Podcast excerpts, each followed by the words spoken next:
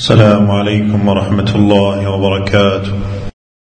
إن الحمد لله نحمده ونستعينه ونستغفره ونعوذ بالله من شرور أنفسنا وسيئات أعمالنا، من يهده الله فلا مضل له ومن يضلل فلا هادي له، وأشهد أن لا إله إلا الله وحده لا شريك له، وأشهد أن محمدا عبده ورسوله. أما بعد، فإن أصدق الحديث كلام الله، وخير الهدي هدي محمد صلى الله عليه وسلم، وشر الأمور محدثاتها، وكل محدثة بدعة، وكل بدعة ضلالة، وكل ضلالة في النار. أما بعد، عباد الله، لقد أكرم الله تعالى المؤمن وحرم الاعتداء عليه بجميع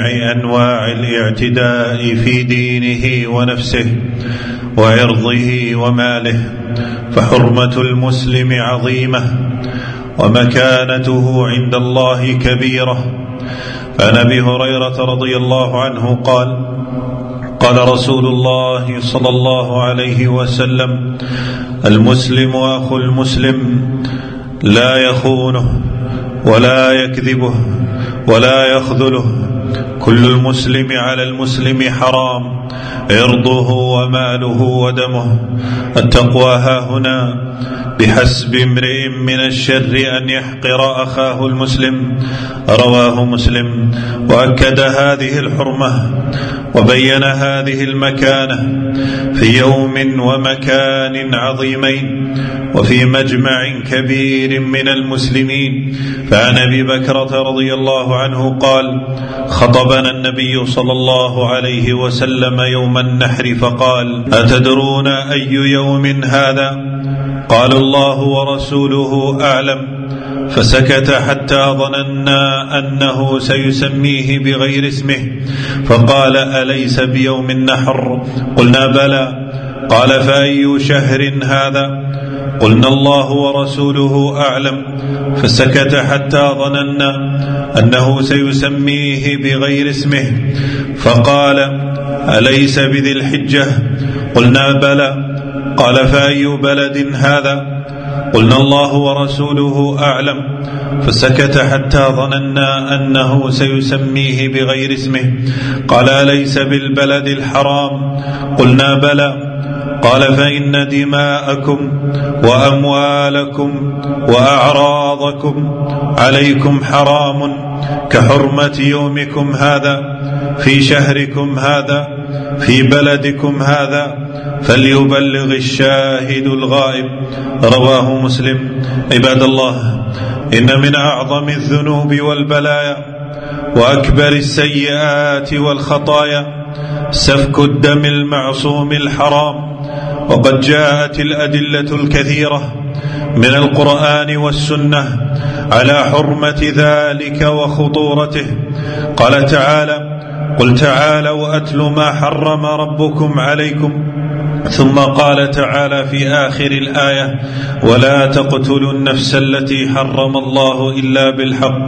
بل توعد الله تعالى القاتل المتعمد للمؤمنين بالوعيد الشديد فقال: ومن يقتل مؤمنا متعمدا فجزاؤه جهنم خالدا فيها، وغضب الله عليه ولعنه وأعد له عذابا عظيما.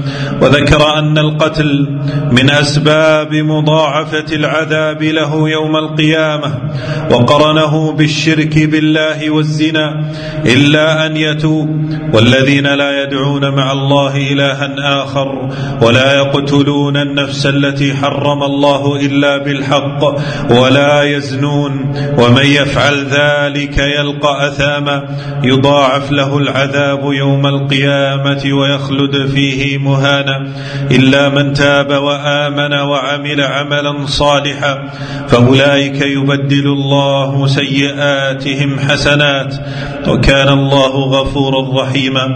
وهو من الموبقات العظام والمهلكات الجسام التي يجب على المسلم البعد عنها والحذر منها. قال النبي صلى الله عليه وسلم: اجتنبوا السبع الموبقات، وذكر منها قتل النفس التي حرم الله إلا بالحق، متفق عليه. عباد الله، لقد أخبر صلى الله عليه وسلم عن كثرة القتل وانتشاره، وأنه من علامات الساعة، مما يدفعنا للتحذير من أسباب انتشاره ودواعي وقوعه. فعن أبي هريرة رضي الله عنه أن رسول الله صلى الله عليه وسلم قال: لا تقوم الساعة حتى يكثر الهرج. قالوا: وما الهرج يا رسول الله؟ قال: القتل القتل، متفق عليه.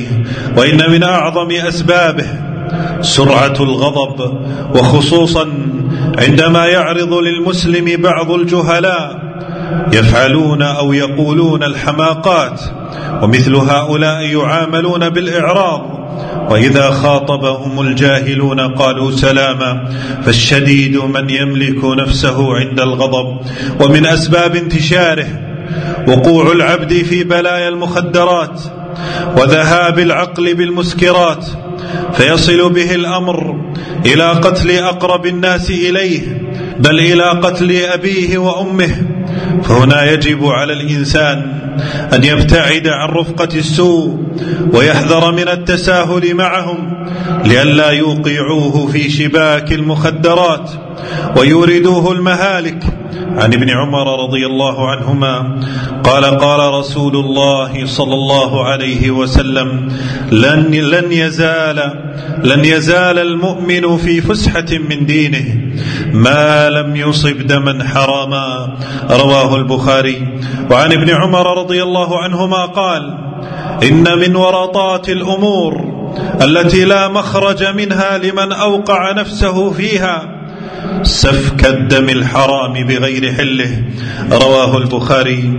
والقتل لشدة أمره يبقى حق المقتول يأخذه منه يوم القيامة وإن تاب فاعله.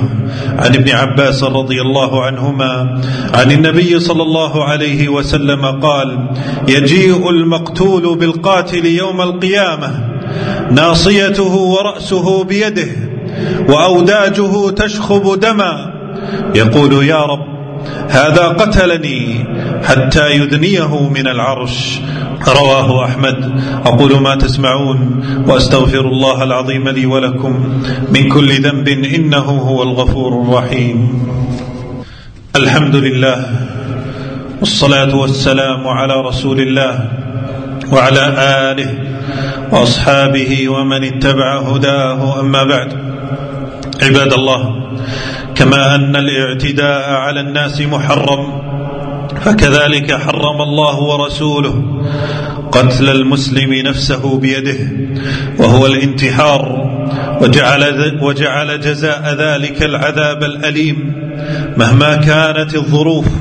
فالواجب على المسلم الصبر على القضاء، ويستحب له الرضا بحكم الله وأمره، وأن يعلم أن كل شيء بقضاء الله تعالى وقدره.